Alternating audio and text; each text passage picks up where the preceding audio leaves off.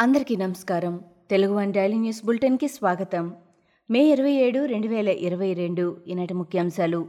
ఒక కుటుంబం దోపిడీకి తెలంగాణ రాష్ట్రం బలవుతోందని ప్రధాని మోడీ విమర్శించారు. ఇండియన్ స్కూల్ ఆఫ్ బిజినెస్ ద్విదశాబ్ద ఉత్సవాలు స్నాతకోత్సవంలో పాల్గొనేందుకు హైదరాబాద్ వచ్చిన మోడీ బేగంపేట విమానాశ్రయంలో బీజేపీ శ్రేణులను ఉద్దేశించి మాట్లాడారు. పట్టుదల పౌరుషానికి మారుపేరు తెలంగాణ అన్నారు.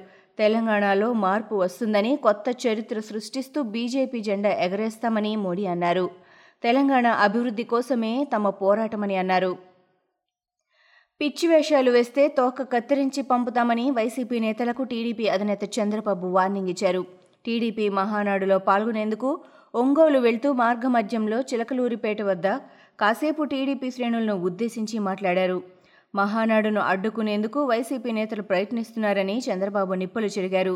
ఇలాంటి పనికి మాలిన చిల్లర సీఎంను చూడలేదని జగన్పై చంద్రబాబు విరుచుకుపడ్డారు.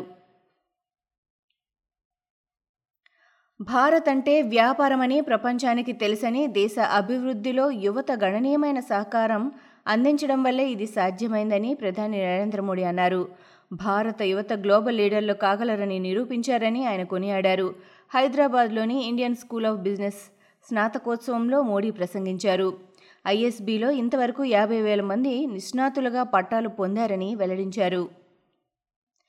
టీడీపీ సీనియర్ నేత మాజీ మంత్రి పొంగూరు నారాయణకు హైకోర్టులో ఊరట లభించింది. అమరావతి రింగ్ రోడ్డులో భూ సమీకరణలో అక్రమాలకు పాల్పడ్డారంటూ మంగళగిరి ఎమ్మెల్యే ఆర్కే ఇచ్చిన ఫిర్యాదు ఆధారంగా నారాయణతో పాటు లింగమనేని సోదరులు రామకృష్ణ కన్స్ట్రక్షన్స్ పై ఏపీసీఐడి కేసులు నమోదు చేసింది. ఈ కేసులో తదుపరి చర్యలు చేపట్టవద్దంటూ హైకోర్టు మధ్యంతర ఉత్తర్వులు జారీ చేసింది. మాజీ ప్రధాని దేవగౌడతో తెలంగాణ సీఎం కేసీఆర్ భేటీ అయ్యారు. జాతీయ స్థాయిలో బీజేపీతర కూటమిని ఏర్పాటు దిశగా వారు చర్చించారని సమాచారం.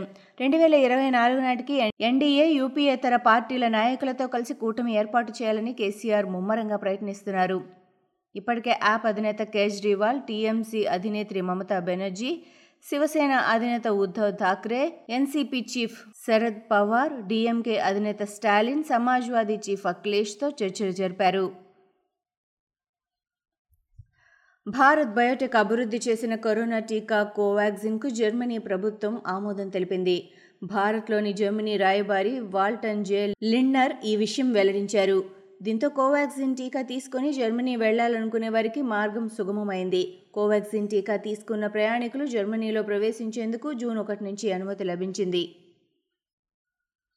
మధ్యప్రదేశ్లోని పన్నా జిల్లా నిస్సార గ్రామంలో మహిళ చమేలీబాయికి పన్నెండు లక్షల రూపాయల విలువైన రెండు పాయింట్ ఎనిమిది క్యారెట్ల వజ్రం దొరికింది. ఆ వజ్రం నాణ్యమైనదని అధికారులు తెలిపారు. వజ్రానికి వేలంలో మంచి ధర లభిస్తే పన్నా నగరంలో ఇల్లు కొనుక్కోవాలని అనుకుంటున్నామని ఆ మహిళ భర్త తెలిపారు. కృష్ణ కళ్యాణ్పూర్ పతి గ్రామంలో లీజుకు తీసుకున్న గనితో ఈ వజ్రం దొరికినట్లు పన్నా డైమండ్ ఆఫీస్ అధికారి అనుపం చెప్పారు. మనీ లాండరింగ్ కేసులో కర్ణాటక ప్రదేశ్ కాంగ్రెస్ కమిటీ అధ్యక్షుడు డీకే శివకుమార్పై ఎన్ఫోర్స్మెంట్ డైరెక్టరేట్ ఛార్జ్షీట్ దాఖలు చేసింది. ఐటీ శాఖ ఇచ్చిన ఫిర్యాదు మేరకు ఈడీ నమోదు చేసిన మనీ లాండరింగ్ కేసులో శివకుమార్ ప్రస్తుతం బెయిల్పై ఉన్నారు.